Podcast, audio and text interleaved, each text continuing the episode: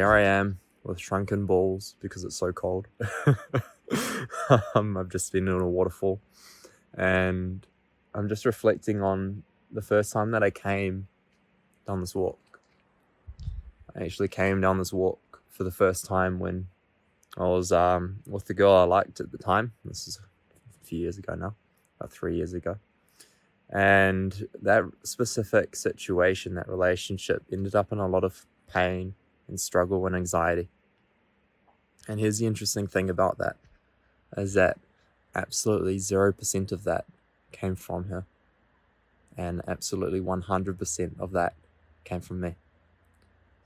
It's not that she caused the anxiety, it's that I already had those wounds to begin with, and she simply reflected it back at me.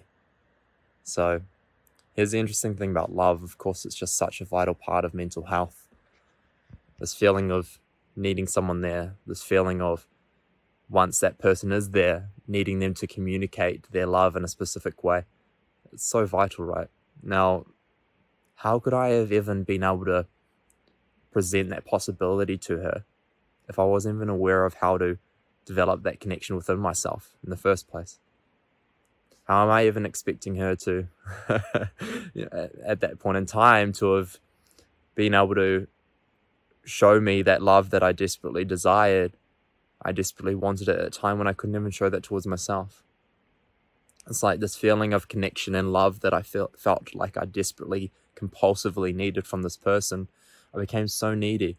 I became almost quite controlling and just out of this desperate nature of needing that love in such a specific way and needing her to be a specific way and just needing certain things from her in order for me to even be okay, let alone happy, right? Not even happy, just okay. Um, it's just crazy thinking about it.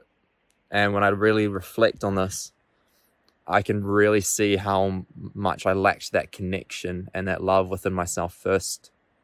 Thus, because I didn't have a full cup to begin with, I expected the other to fill that cup for me rather than being able to come from a place of abundance and overflow so that I could hold my own. I could be content within myself first so that when I come to actually present myself in front of love, in front of a partner, that I'm not in a place of compulsion.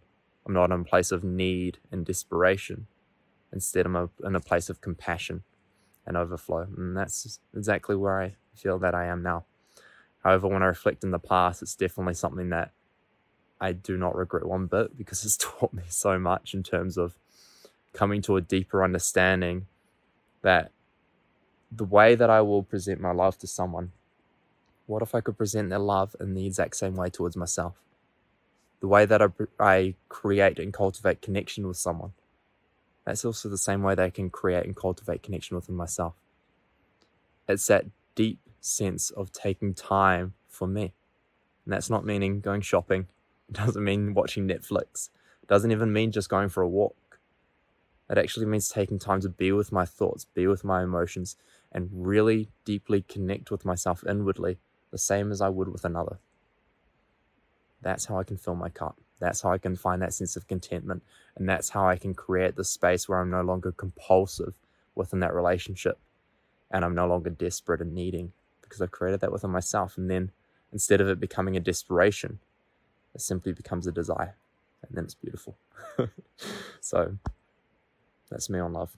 It's an interesting one to talk about. I'd love to hear uh, anyone's lessons of love that they've learned uh, in the comments as well. If anyone's willing to share, I'd absolutely love to hear. Um, I'm always learning about this stuff. So, yeah, yeah. Much love, guys. Stay blessed.